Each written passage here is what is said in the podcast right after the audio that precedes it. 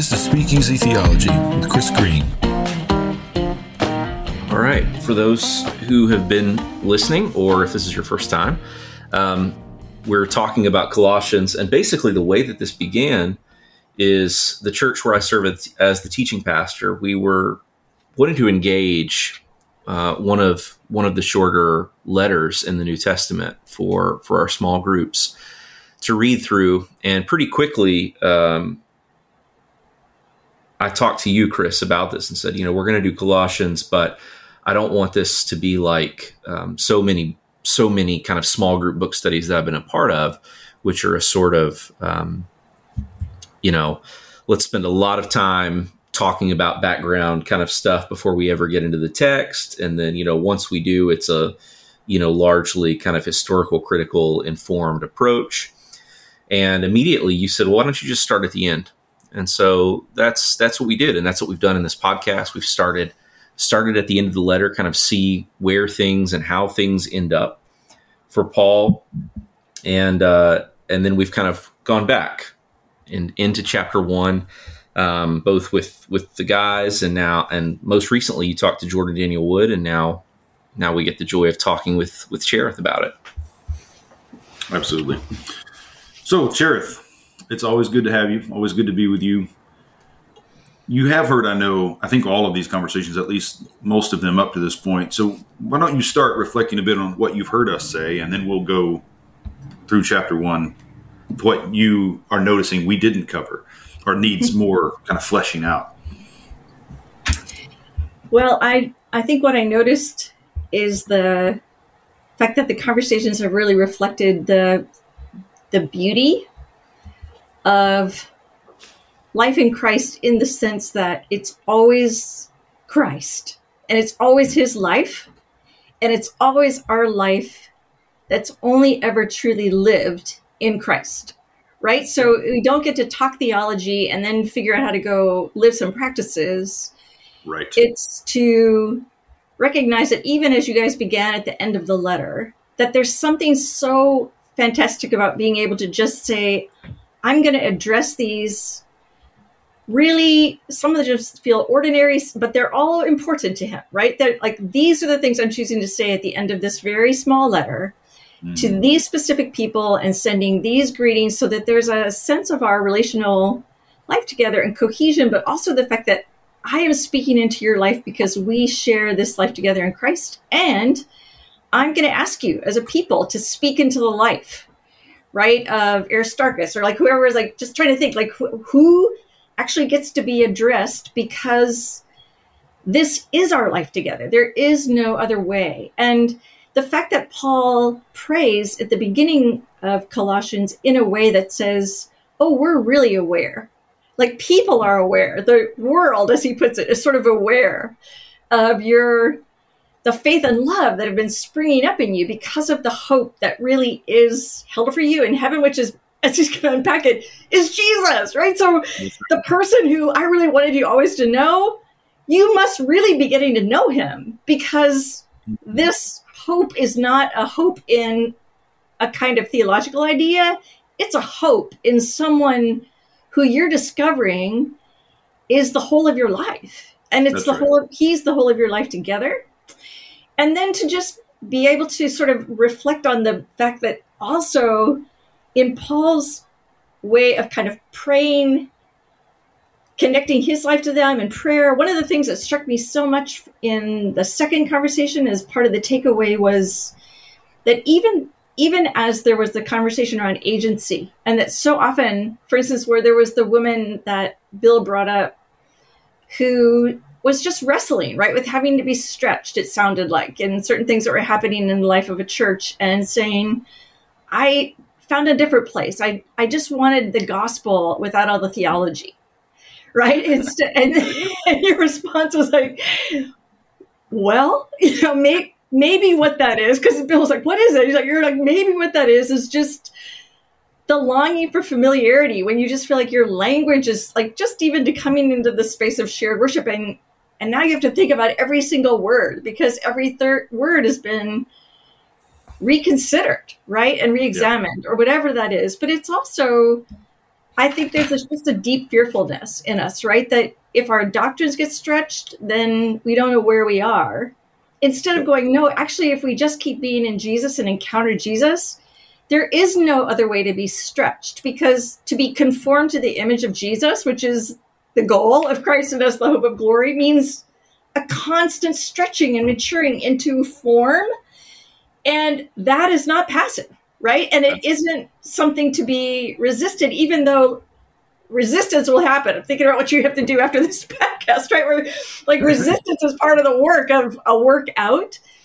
But yeah. it's a good resistance that says, you know, how do I find myself in both the the union of this and also the distinction of how that gets played out in my life. So I mm-hmm. loved the conversation around agency. I also loved the fact that you were bringing in McGilchrist to just help us in such a lovely way see that those multiple layers of Colossians are really happening, right? Like we can we can get down in the very way Christopher was just saying, I don't want to do the micromanagey left brain let's mm-hmm. analyze, deconstruct, bring it down to its atomistic reductionist pieces, and then go, gosh, I really conquered that letter.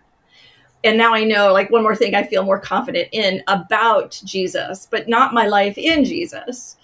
This letter is always asking us to do what McGilchrist keeps saying the right hemisphere is going to do, which is it's going to be able to hold both the the details and the whole. But once you get yes. the two together, now you're in the space of mystery because it's neither neither one like he says by the right hemisphere by itself that actually the right hemisphere can't like you remember i don't know if you saw in his book where he does the thing with the tree and he's like when i yes. when he gets his clients to draw the tree right he says when i when i close off their ability to access their right hemisphere they can only draw half a tree. Exactly half a tree but it's pretty specific he says, when yeah. I invite, when I click on the left brain, they can do the whole tree, but it's pretty wild looking, right? It's pretty hard to figure out what it really is. But he says, once you put those two things together, you haven't comprehended the tree. You just can see the fact that there's a whole tree there, and you have to speak it in a way that is more tree treeness than the That's sum right. of its parts or the wild imaginations are. And somehow Paul just be, is able to hold all of that together and bring us down to look at the detail and then just swoop back out and go, lest any of us think we've conquered anything, let's just get conquered by Jesus yet again into yeah. this submission of love. So those are some of the things I just really loved about what you were talking about. Yeah, it's so good. And I, I think the one of the reasons I appreciate so much what you bring to these conversations, and of course, I've had the joy of being in lots of different conversations with you about lots of different texts and topics, but you've integrated theology and your relationship with Jesus so intimately that the two are not at odds for you, and they any more than they are for Paul, and they shouldn't be, right? I mean, part of what just this week I wrote two things. On the one hand, I was writing about how we've tried to we were so confident here by we i mean christians in my pentecostal tradition. We were so confident in our spirituality we thought theology was redundant superfluous right? Like our spirituality was everything we needed and more. We never needed to bother with doctrine right? So we got as i put it we got out of the doctrine business it wasn't profitable and it was unnecessary anyway, right? Well, but the problem is without doctrine, it becomes impossible. Without doctrine kind of maintaining your language, you you start to lose touch with how this Jesus that you know can do what he says he's going to do mm. and how he can be who the church says he is. So even though he remains, you know, this living one remains even when our doctrine is gone, we can't really track him. Like we we're trying to draw that tree without having the ability to to bring kind of specifics to bear. And so we we just we drift, right? We, we it becomes wild. But the more vital thing, of course, is to know that it's him, not the doctrines about him that transfigure us, right? So we won't be able to know, and that's just today I was writing, I think concluding my chapter on Ezekiel for the Christology book. And I was making the point that there are all kinds of connections literarily between Ezekiel and the New Testament, in the Apocalypse especially, but it's all the way through the New Testament. But we're there's a kind of bad scholarly habit of talking about those connections as merely theological rather than experiential. That the point is, Peter and John and Paul make the connections between their experience of Jesus and Ezekiel's experience of the one, the appearance of the form of a man in the midst of the chariot throne. Mm-hmm. Because they experience Jesus that way, right? Like it's not that they notice in the texts certain things they find intriguing, certain ideas that they find persuasive, and then look for an experience that fits that. Mm. As you put it, they get knocked over by this person, Jesus of Nazareth, and they get knocked over in such a way that they can't help but think about what Ezekiel said happened to him. And then they realize, oh, that's the same person. Like Ezekiel ran into Jesus just like we did, the same Jesus.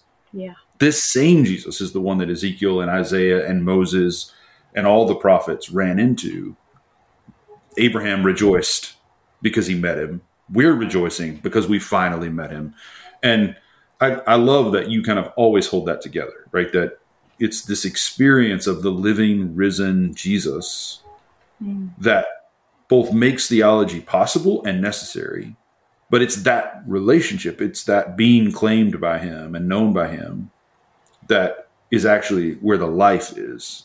Mm. Everything else is just keeping us oriented in that life. Mm. Yep. Well, thank you for that. And I just also want to um, reflect on what you just said there about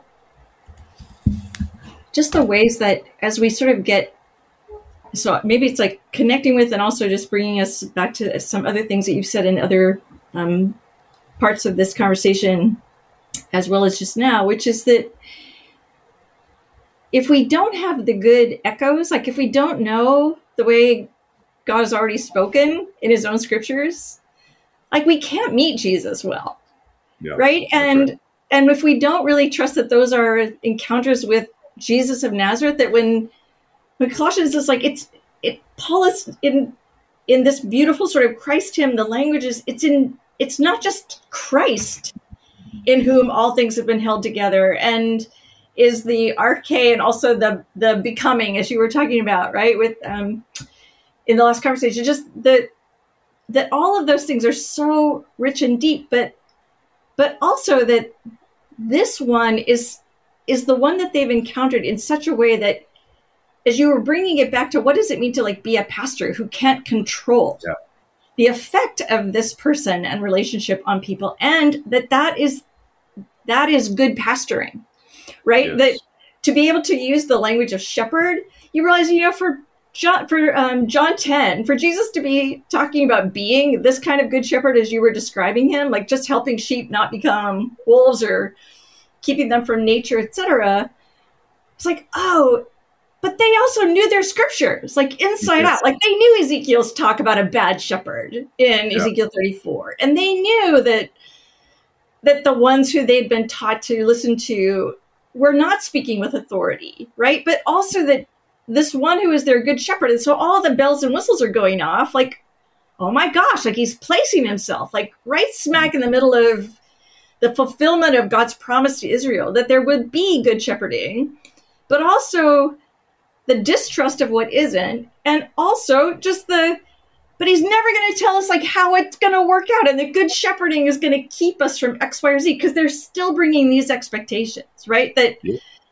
and, and so i think the fact that they've encountered him and they have to encounter him risen and scarred only in that encounter as well. The, the whole of encountering Jesus says, now when I think back on him as my good shepherd, it does not mean I am safely ensconced in the fold and nothing will ever touch me and nothing will happen to me. And good shepherding as a pastor is to make sure that my congregation just lines up all their beliefs about Jesus in a certain way, or that I can help them sort through the suffering that might occur that Jesus hasn't left them because they have a Jesus who should have protected them, right? In a fold or something. That yep. suddenly to really encounter him and to be loved by him as the one who is loving a broken and suffering world, right mm. in our midst, including our suffering, is to say if you you can't be afraid of me but you have to know my voice and to know my voice as the one who isn't making you suffer my voice is the one who tells you that i am doing something with your suffering which is exactly why i suffered Mm-hmm. And without me, you will not know the difference, right? Without me, you will think I'm making this happen to you and you will blame me instead of believing that actually the only way for me to heal your suffering is to be present in it and with it as mine for you. And yeah. that's what a shepherd does is get in the way of harm, but it doesn't mean that that harm is never shared experientially by the flock, right? So I just I think that there's something really again lovely about the fact that Paul can appeal to a shared I, I guess we could just use the word doctrine. Like there's a shared way of both knowing God through the history of Israel and also go like all the stuff we thought we knew, it's so much bigger and so much more beautiful. And it comes down to just this single person who we ate with, we peed with behind the bushes, right? Like we're just like this this man who we adore. We had no idea, and we still will never have any idea, but we do know what faithful witness looks like, and it's going to look like him, right? And yeah. Paul's letter just feels like it looks like him. Yeah, no, completely agree. And I think there's a something lovely, right, about the fact that Jesus can be with them, still being who he is to them without them knowing it you know, not frustrated or put out that they're not catching on. And yet, when they start to catch on, they realize, oh, this is why the father said this. This is why the prophet said that. This is why our scriptures say this, right? And they're they're starting to to realize, oh, there's a wisdom here that we've been gathering that does help us kind of know where we are when we're standing with Jesus, like know why he's talking the way he is and why our lives are taking the shape they're taking. And so much of what I think maybe all, this may be a bit of an exaggeration, but much, if not all, of the New Testament is simply pastors trying to help their people understand why their lives are going the way they are, mm. given who Jesus is. Mm. Like, why are these things happening to you? Why are you doing these things? Why are you failing to do those things, given who Jesus is? Right. And it's that kind of constant attention you know their their pastoral attention to the people they love and the people God has called them to, to oversee and and their devotion to Jesus their delight in Jesus like they're just always they, they can no more separate those things than than you could separate the son from the father or Jesus humanity from his divinity so Brewer you want to weigh in on that I want to turn us to the text in a moment but before we do anything you want to say about I mean not much more than to just you know, just to amen it. I mean that that's that's all here and and that I mean what Paul knows and knows in his in his body, right? In his very being that this this one um who is you know who is the origin who is who is all in all, is incorporating us into into His very body.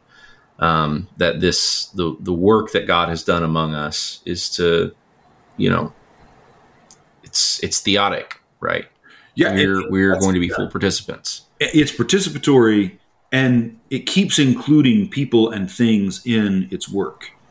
That, one thing that I, that struck me I don't I don't know that I've ever even noticed this verse before, but just the other day I was reading Second John, and there's this line in Second John that those who abide in the teaching, and some manuscripts have the teaching of Christ, but in context it's pretty clear it's the teaching about Jesus and the teaching from Jesus, but it's both things.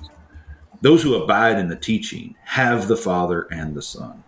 Mm-hmm. Those who abide in the teaching have the Father and the Son. Now, of course, that's a letter that already assumes the theology of the gospel that those who abide in the Son have the Father, those who abide in the Father have the Son and the Spirit.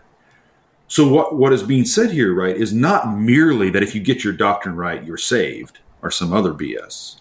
It's to say there's a way of knowing the Son that allows you to abide in the teaching, and there's a way of abiding in the teaching that is inseparable from knowing the Son and having the Son and the mm. Father. And that's what I think Paul is describing in Colossians 1 about truly comprehending the word. Like mm. from, he says, from the day you heard this, you have begun to bear fruit from the day you heard it and truly comprehended. Mm. Right? So there's a kind of comprehension of details that misses the point entirely, right? Mm-hmm. But there is a kind of comprehension that is personal and intimate and sacramental and spirit filled, you know, and that's what we have to to seek and and not confuse one for the other. So let, us turn to the text then, uh. Maybe maybe the place to start. Is there a place you want to start, or, or do you want me to? Well, I'm just, Point. I guess I'm just, uh, there's lots of places it would be fun to start, but just even the comment Yeah. that you both just made, I think it, even smack in the middle of the, what we want to call the Christ hymn, right? Mm-hmm. But when we talk about participation, when going back to your comment, Chris, that so as we're reading Colossians one, I want to I want this to be part of the lens through which I'm listening and, and speaking with you.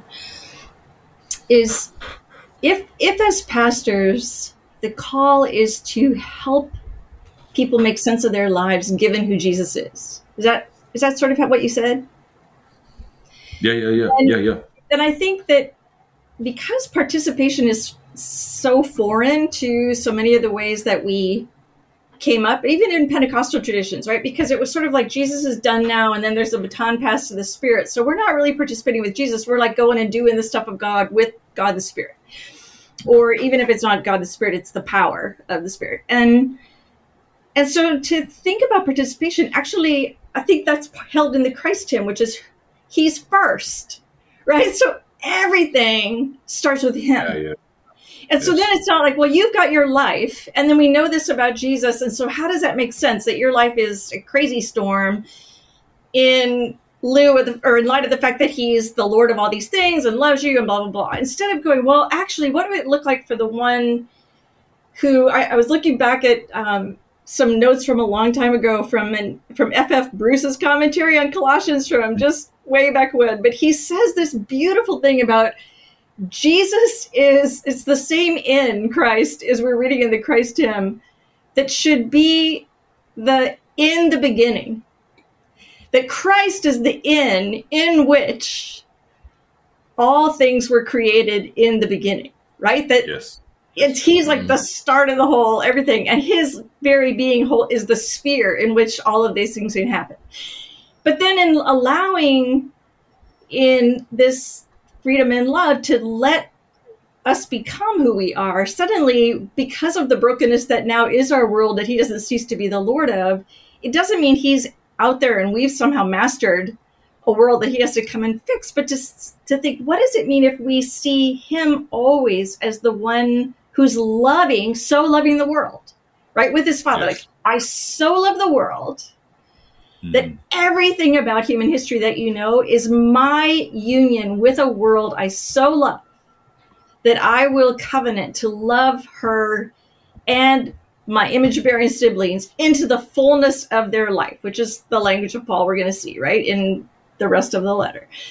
That it's to bring things to fullness, and that means having to bring a broken world through its brokenness into its fullness. And I am Jesus says the full participation in bodily form. Here is the deity fully invested in this broken world. And so instead of us going, Where is Jesus in my mess? It's to be going, How does our mess, where, where is Jesus? Because actually, Jesus is first. So, Mhm. how do I look at my life as a way of going, Oh, here's the mess of it? That comes with broken people and broken relationships in a broken world. But Jesus has preceded me, not just in being here, but in holding this moment from the beginning to its end.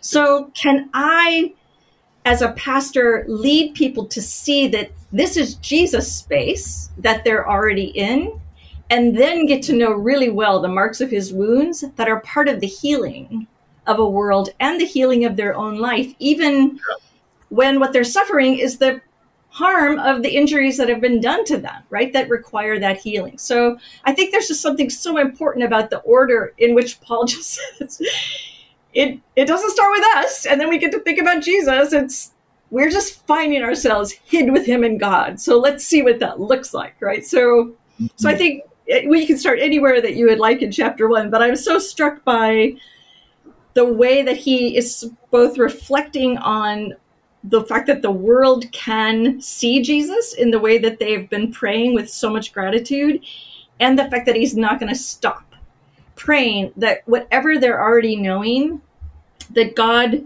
just keeps increasing, and then that prayer falls into praise, right? And I want to mm-hmm. talk about that if we can in relation to how he also then talks about conformity by taking off the old and putting on the new and says so how are you going to teach and admonish one another? Right? Is he saying this is what we're doing. We're proclaiming and admonishing him but i've just sung a hymn to you or you know done some kind of beautiful poetic thing. But oh by the way when i ask you to do the same thing in the taking off and putting on and then indwell this gospel together he's not going to be going teach sermons to each other right? There's something really different that he's going to do and i want to i want us to look at that in relation to how he does chapter one so. Yeah yeah yeah. I, I think well, let's let's go there. I'll, i want to come back in a moment perhaps but let's do that first. Let's let's go there to, to what you're seeing and then we'll circle back.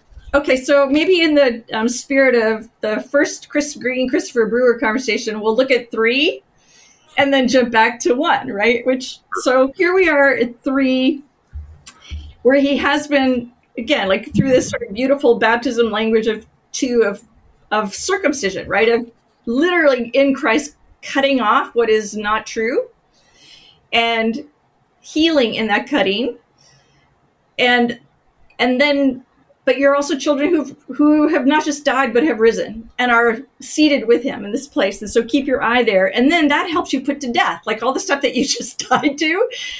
And but it's an active ongoing agency. Like this is not jesus and this is and this is really familiar to you but it's not jesus.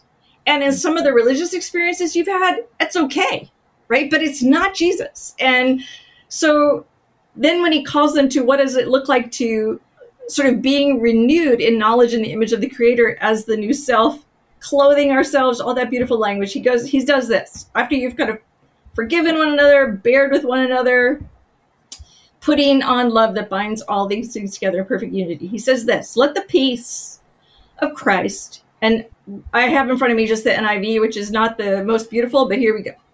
The peace of christ rule in your hearts. Since as members of one body you were called to peace Mm-hmm. and be thankful. Let the message of Christ dwell among you richly as you Yeah. teach and admonish one another with all wisdom. How? Through psalms and hymns and songs of the Spirit, singing to God with gratitude in your hearts. And whatever you do, whether in word or deed, do it all in the name of the Lord Jesus, giving thanks to God the Father through him. So in this astonishing kind of gratitude moment, he's like, as children of gratitude, like bring your bring your best selves and your best gifts. You know, Yeah.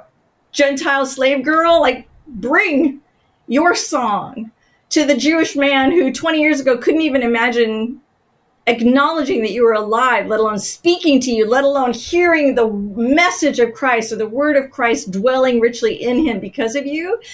But you're coming with song, right? That's that's the crazy part. And so I think here Paul is like giving them this beautiful kind of poetic hymnic it's not going to be doctrine that you throw at each other and beat each other up with. It's going to be worship language that's going to take you out of yourselves in a sense, precisely so that you can give yourselves back to each other in ways that look like Jesus.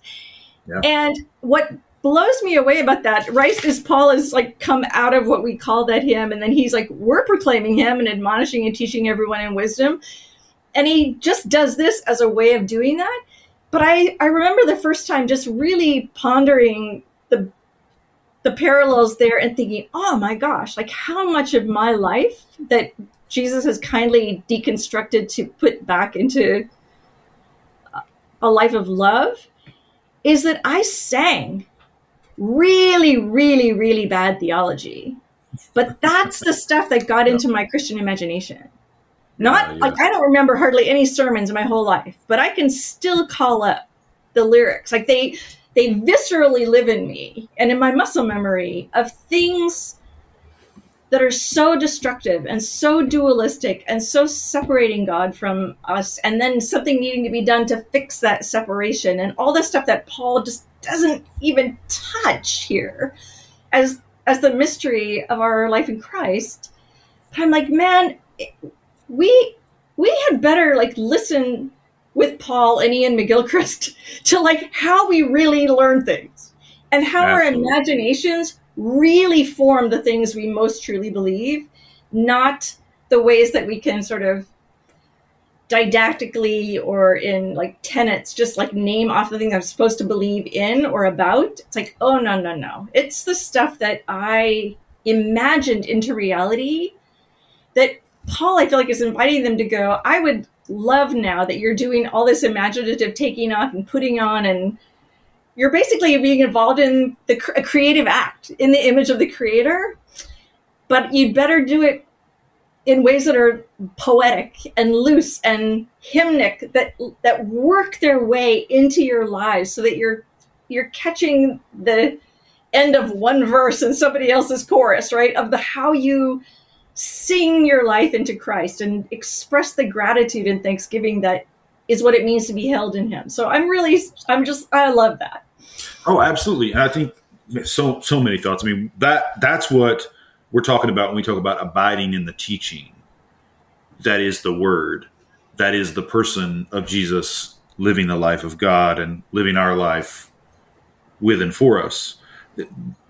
This line, it's so easy to to brush past it, but where you started, that we are made for peace because we are members of this body. Like we're members of this body. We we tend to start with assuming that those are analogies for something else, right? That Paul is saying you should live together as if you were one body. But he's not saying as if, right? he's saying you are one body. Yeah. But you you are made to look like Jesus because you are Jesus's. Like you belong to him. And you belong to him as surely as his body does. You belong to him as his body. And that's where your peace is. Right? So like notice like that's a teaching that we are the body of Christ. And it points us to a reality that we would just never stumble into. Like, you know, that line, Paul and Mars Hill, right? That God is not far from any of us, but we're stumbling, we're feeling our way around. And when the teaching comes to us, when it's touched, when it's revelatory, when the Spirit is resting on it, breathing on it, and in it, it just points us to, oh, that's where he is, right? Like in in the midst of all of this, that's where he abides. So when we're singing bad songs, I mean, we're not. It's not a merely academic failure or a, a failure of you know crossing our T's and dotting our I's, figuratively speaking. We're misdirecting people from from God and therefore from what is happening in their lives what is really happening in their lives. It's fascinating. You know, Paul, so in Colossians, back to, to, go back to chapter one for just a moment, in verse 19, he makes an allusion to Psalm 68, 17, which talks about how God is pleased to dwell in Zion. The fullness of God is pleased to dwell in Zion.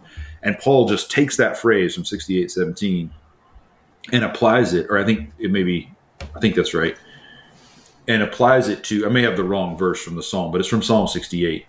And it apply he applies it to Jesus, right? Jesus is the place, Jesus' body is the place where God's fullness is pleased to dwell. But if you go to the end of Psalm 68, it praises God's holy places, that God's habitations are wonderful. Wonderful are the habitations, plural, of God, the holy habitations. Mm. So I was meditating on that a couple weeks ago. It was in the lectionary for the, the last Sunday of Easter.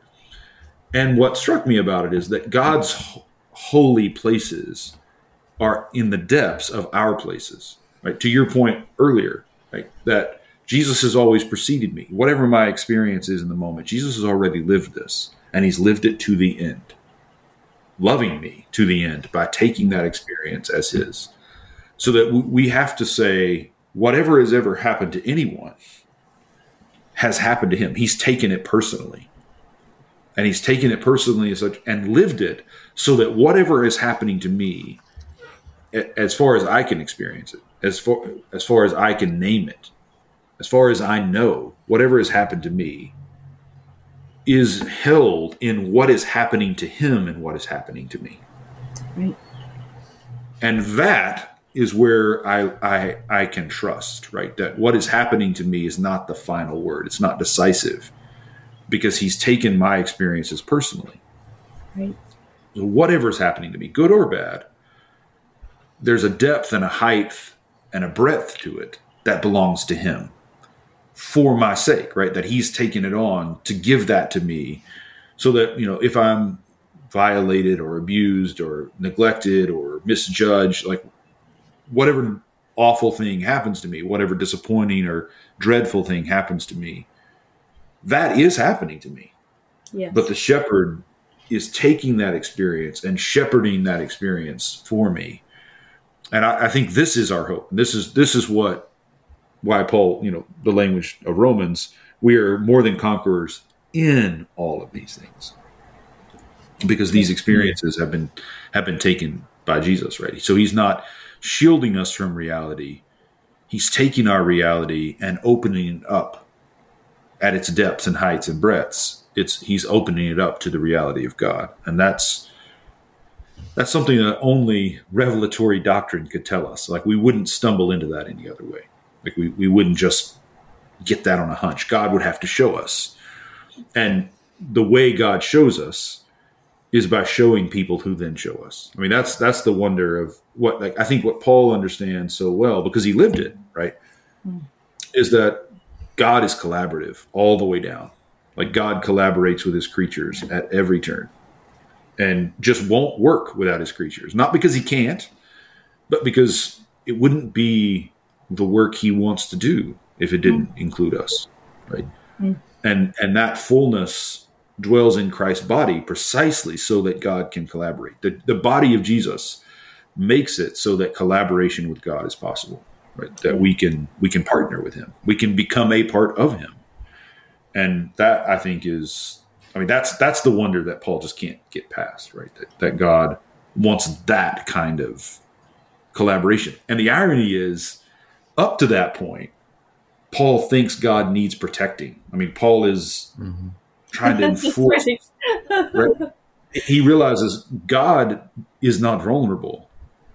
I don't need to defend God against anyone or anything yeah. because God is collaborative. It's precisely God's humility and vulnerability that shows that God is not truly vulnerable, right? That God God can be wounded and he keeps right on being God. God can be killed and keeps right on being God. Mm-hmm.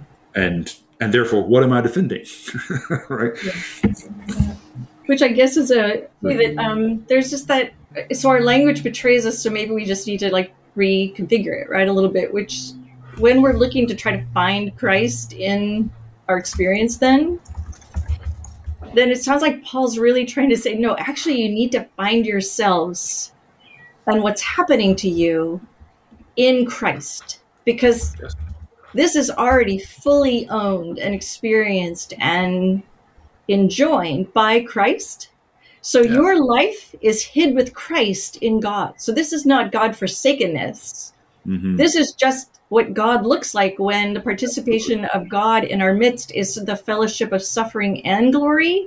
Mm-hmm. And that it's precisely that they're together, right? You can't separate out the glory that looks like a cross and you can't so it's looking for something that just feels beyond excruciating right? To just be like well this has to be god forsaken territory and go well actually if he's from the beginning and he's also the firstborn from among the dead then there's nothing left. As romans 8 paul just kids like there's nothing to separate us from anything that christ yeah. hasn't already become the fullness of. So whether it's like powers or principalities or death or your future or your past or whatever crazy is happening, how is all of this the love of God in Christ holding you in all of this in a way that says, don't be afraid.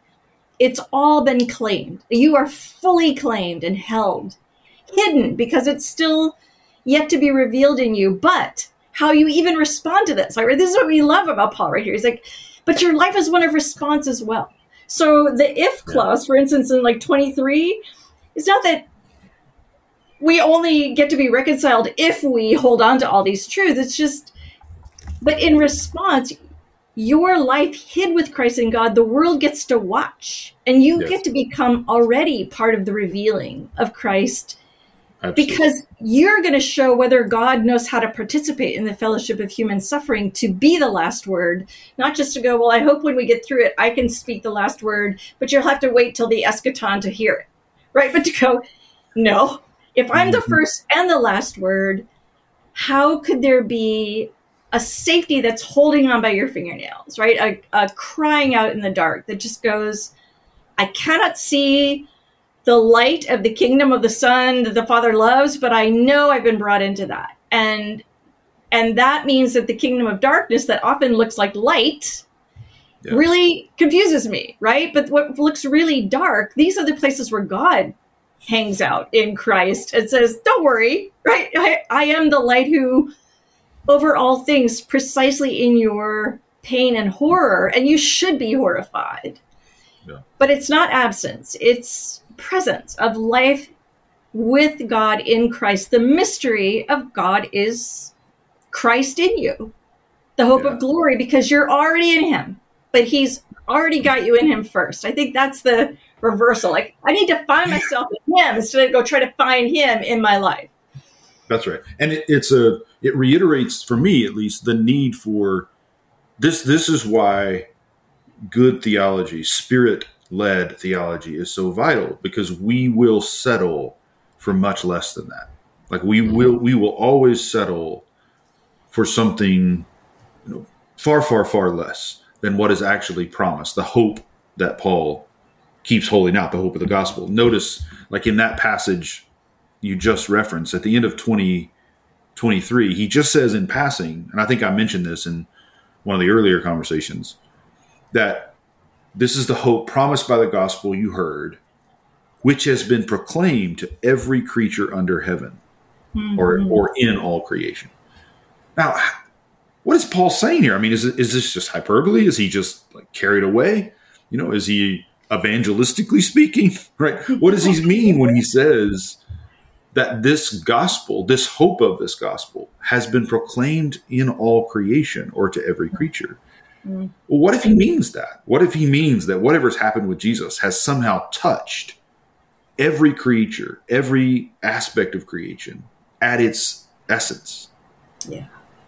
Right? We'll settle for less than that. Like, we'll settle for Jesus is my co pilot. right? When what is being promised is not a personal relationship with Jesus who's on our side and sometimes breaks in to save us from the worst things or to give us better gifts than most people receive. What's promised is that he is everything in everything. Hmm. And nothing that's ever happened to any creature happens apart from the life that he has and is and gives. That he is the depth and breadth and height of all things. yeah Like that, that is something, again, we, we would just not have gro- groped our way to that. Like that's something, thank God, he shared with Paul, so Paul could share with us, right? Hmm. Yeah, it's I, it's such an astounding claim. I mean, I Cherith, to your point about he's the in of creation, and then Chris, you brought up this line from Romans eight. You know, he's also the in all these things, Yes. right? He's that. Um, there, there is nowhere he's not, and yeah, and we settle, and I. It's not that I'm I'm unsympathetic. I think I think so much or let me let me say it like this, a generous read is that, you know, at its best, our settling is a kind of no, surely it can't be that good. Right. Mhm. You go. Sur- surely this can't be surely he won't go there Mhm. right um and that's you know it's it it is amazing i mean you and jordan were picking up on this in the last conversation this kind of just astounding Christology present here in Colossians 1, you know, that he's right, he kind of starts off this this hymn about being uh, you know, the firstborn. He he inherits all things, but he's also the firstborn from among the dead. Yeah. Right? The heights and the depths. Yeah. Yes. He's in every part of it. And he's before all of it. And all Right. things hold Yeah. together in him, right? So he he is in all of these things, but he's in them as their before and their after, as well as their means. Right? I mean, Yeah. he, he's he's not contained, he contains. Right? He's not conditioned, he conditions. And the, that's our hope and it and it but it's also why it is hope. It's why it's something that we do not yet see and yet are saved even though we do don't see it yet right we're saved in hope it's a hope that is to come only because it belongs to an order we can't fully take in yet it's not to come in the sense that it's further down the timeline it's Right, right, right. because it is in the life of god which i'm not able to take in fully yet right the fullness of god is pleased to dwell in his body i'm growing up into that fullness i can't yet take that in Yeah. so Mhm. it's not that, you know, someday Jesus will set the world right and we'll forget all of what's gone wrong. It's that nothing that's happened to us is over yet. We don't right. know yet anything that's really happened to us because nothing Yeah. happened to us is over for him. And therefore we and we haven't grown up enough. We haven't we haven't opened ourselves. Matured is part of the language of Colossians, right? We haven't matured enough into childlikeness. And, and if we shift to the language of Ephesians, this is why Paul has to pray that we will be enlarged.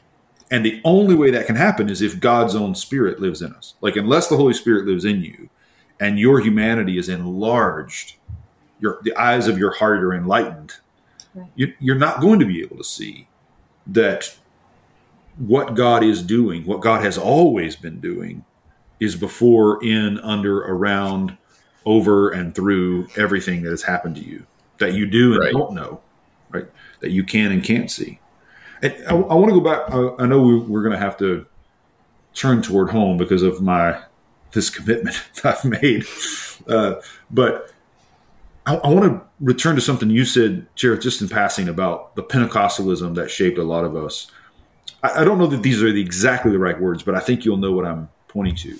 I think we believed in possession, not participation. We believed in a spirit that took us over and made us do things. That's and right. done It was competitive, right? yeah, that, exactly. That my humanity, my heart, my mind, my body, that was worldly. Only when the Spirit possessed me could I cooperate with God. Right. But when the Spirit's possessing me, then my humanity is va- is vacated, evacuated. Right. Like I'm not, I'm no longer myself. Right. I've become someone else. I remember this chilling, chilling line years and years ago. It's been more than 20 years now. I had this like favorite preacher. I, I listened to everything he did and, you know, just a, a kind of fanboy. And I remember one sermon he said right as he started to preach, he said, said something about, you know, pray for me to be anointed because I like who I am under the anointing better, more than who I am when I'm not. And something in me, like when he said that, like, even though, I mean, I was positioned to to hear him. I mean, I, I I really respected him and loved the teaching, but as soon as he said that, like I recoiled Hmm. Because what I heard was possession. Right? I, I didn't have language for it at the time. I didn't understand why I recoiled, but I I realized that I respected him, but he was trying to become something else. Hmm. He wasn't interested in being who he was with us. Hmm. He was up there trying to become something else he couldn't be apart from that stage and those lights and that audience. And I think that participation is something else entirely, right? Participation is not the spirit taking us over and evacuating our humanity. The anointing doesn't erase or deface us. It, it allows us to really be who we are. So talk talk a little bit about that. Does that ring true for you in terms of your own experience, or how, how might you re, rephrase that? Yeah, I, I think it does. There's certainly a, a deep thread that ran through my experience in that way that just created a profoundly dualistic Gnostic way that, you know, that just assumed, even from childhood choruses and Sunday school Yes. lessons and everything else, that that as much as the spirit could overtake me now, I'm already participating in the point when I get to like ascend and my body gets dropped off at cloud 37 like Jesus is, right? I get to be an immortal soul because then I'm truly absorbed like into the life of God. I mean, I was such a good Gnostic without any of the language or any of the um, understanding of the theology at the time. But I think what's ironic is on the flip side, I can remember like how my junior high youth group leader was trying to encourage us toward like being filled with the Spirit. And it was really something we had to possess, right? It was like, Mm. we, we've got to get the spirit and we've got to like Hmm. somehow whatever it is like clean out the stuff or or be open or whatever it was there was like this there was always going to be this conflict right it's i think christopher you put it like it was a it was a competition Yes. and it was it was shameful and i remember just feeling bad both in the fact that i i wanted him when actually he was supposed to just take me Mm. but I really wanted intimacy with him. And I had people in my church whose lives were very humble and very tender. And I watched their faithfulness and I thought, I don't know how they put up with that. Because I knew the stuff they were putting up with in our little tiny church. And I thought, it must be God. Right. And I thought, I want that. And I would watch my parents' lives and go, look what God is, look what they keep staying in and look how they love because like so there was something that really longed for that and then was like oh no i, sh- I shouldn't be because mm-hmm. that's me acting on this. And then i think later in trying to uncover like how then that creates this weird bifurcation that denies the value of our humanity ultimately. So then we don't have an incarnate lord because we just give him a body to get some stuff done because we've already been taught that inherently to talk about him as the lord of creation before all things and that they all things hold, are held together in him. Like that means like creation's highest value and honor is like him right like as Yeah. both created and creature i'm like no Yes. one was giving me that so i'm like oh jesus i'm really sorry today that i really love this world that you don't like very much right that i know you're going to blow up at the end of everything but today I just really love those whales, and I love that nature show that we watched, and I love playing basketball with the brothers, and I love all this stuff. And then I would just feel so disloyal and so terrible, right? So I think that the way that we speak and the way that we imagine our life in God has deeply destructive you know possibilities and then outcomes. And maybe that's one of the things that just strikes me that- to go back right smack dab into the middle of the hymn. When it talks about that in him all things were created on heaven and on earth visible and invisible and this line just always strikes me whether thrones or powers or rulers or authorities all Yeah. things have been created through him and for him Yeah. and then to move over to two where it's like don't be Yes, yes. taken by captive and hollow deceptive stuff which is really sort of like um empty-headed. When he's your head right? Like there's no room for empty-headedness. If you're a body where the fullness of everything is held in him who's your source in your head how could you get caught up in that right? So it's like you too the fullness of all that is bodily has been shared with you and your life is in that too. And then the next line is he is the head over every power and authority. So i'm like okay jesus like and i want to hear you talk about this because i'm like i i think somehow knowing the beginning from the end and being all the way through like he does let us have what is partial authority all the time. Like we're only even this podcast like it's just our little partial moment to say here's the best i can offer on this little moment. But would i have said this the same way 20 years ago and i was just fighting jesus about so much? Probably not. Who knows what Yeah. i'll say at 84 but it's the partiality that says well it doesn't mean there's not power here it doesn't mean there's not authority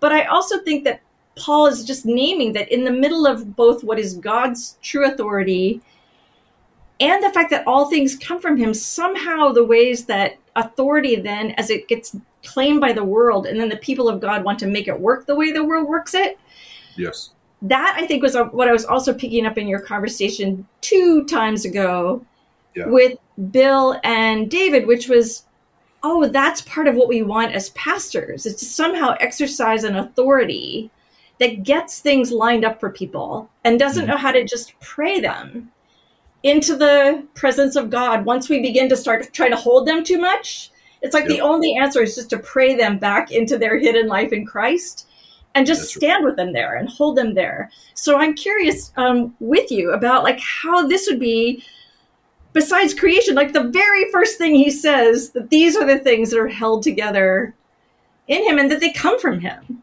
And it looks like they also really need to be cleaned up by him. So Oh, absolutely. And I, we are going to. I mean, that's a perfect segue as as we wrap up to our next conversation, which is about chapter two, and specifically about what Paul has to say about the principalities and powers. And I think the key is that line. The first he he is meant to have the first place in everything. So as head, Hmm. he's meant to have first place in everything, which does not mean the way that we. I think we tend to think of authority as the place where the buck stops. Hmm. But for him, it's the place where life begins and truth begins and goodness begins. He's the head in the sense that he's the headwaters, he's the source.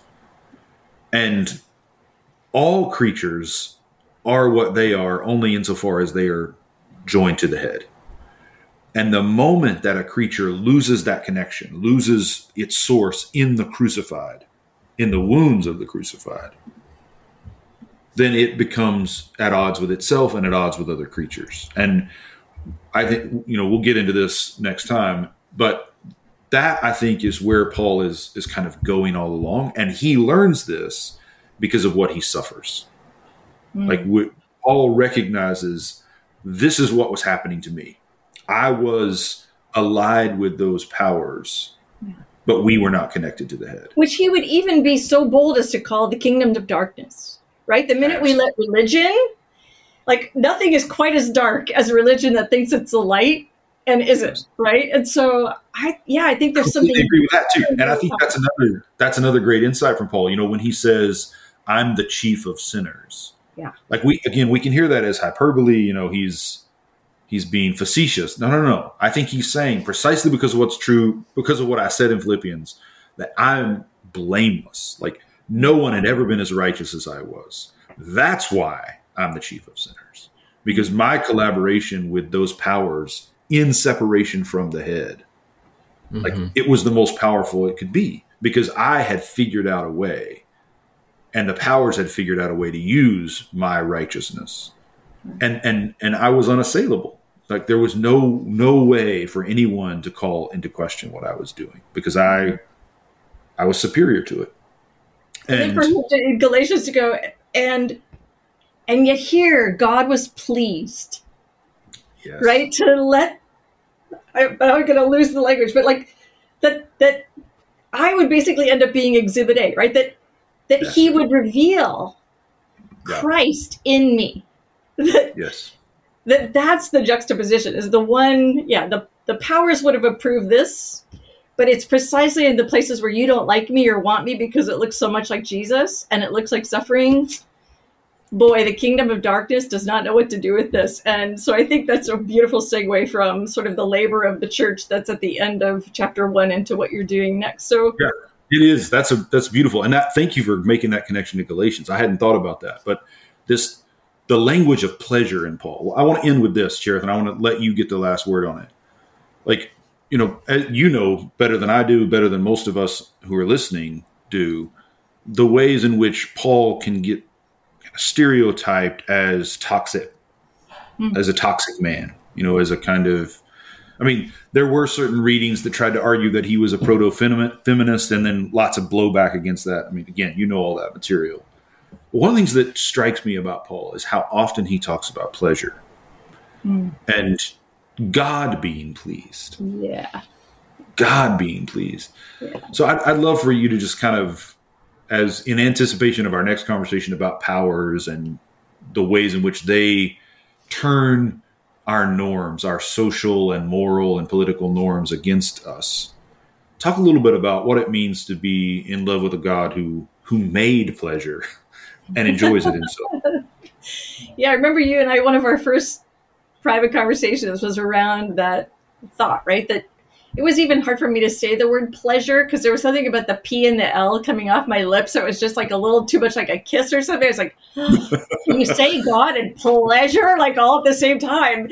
Because like pleasures were to the flesh, right? And and again, like anything that you really liked as a human being, God must not like, right? And to somehow turn back the sense that it's not God's pleasure ever to do harm but it's mm. God's profound pleasure for us to see his son, right? Because it's like if you see him, you'll see yourself, right? If you if you see him, little daughter Cherith, yeah. You're going to see what you're going to be like, right? And the more that you draw close to him face to face, watch what love looks like on a human face mm. that bears the marks of the wounds of what it costs to love in the world that you inhabit.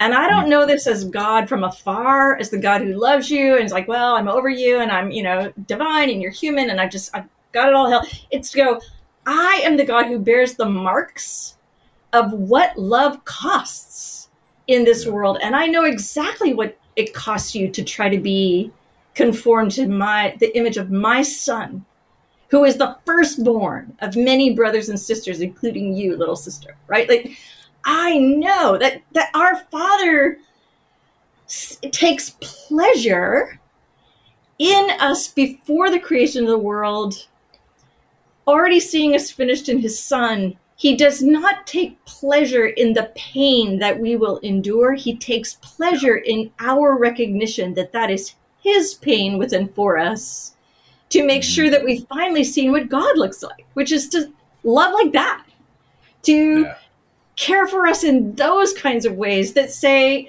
we all might end up being healed in the final days of whatever it looks like to be resurrected humanity.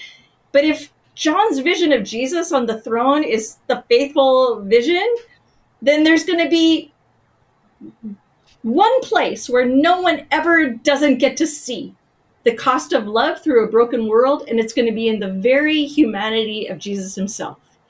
And so I just think to let him re um, reimagine with us, reconcile, right, is the language of chapter one, right? That mm-hmm. everything is reconcile is not just to bring things back together, but it's to harmonize or to make congruent that things finally become congruently beautiful and the father taking pleasure in every time we become a little bit more congruent hence we become a little more available to the love that's always triunely holding us. And we see that in the face of his son.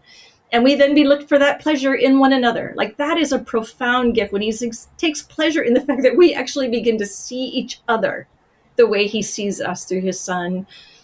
I think then he wants to give us back all the pleasures of a good creation and a good world because he can trust us with them, right? With mm-hmm. his son. So, yeah, thank you for reminding me of that conversation we had. No, that's, that's uh, yeah, it's lovely. I'm glad I think that's a beautiful, beautiful place to end and yeah. set us up for next time. So, Chair, thank you for this. Brewer, I will see you soon. Hopefully, pray for me. I'm off to I'm off to the gym, and uh, this is a gift from my wife to me that I hope is also a gift from. She will take pleasure in watching me uh, embarrass myself. Here, Suffer with Jesus. I love you both. Let's talk soon. All right, bye, friend. isso.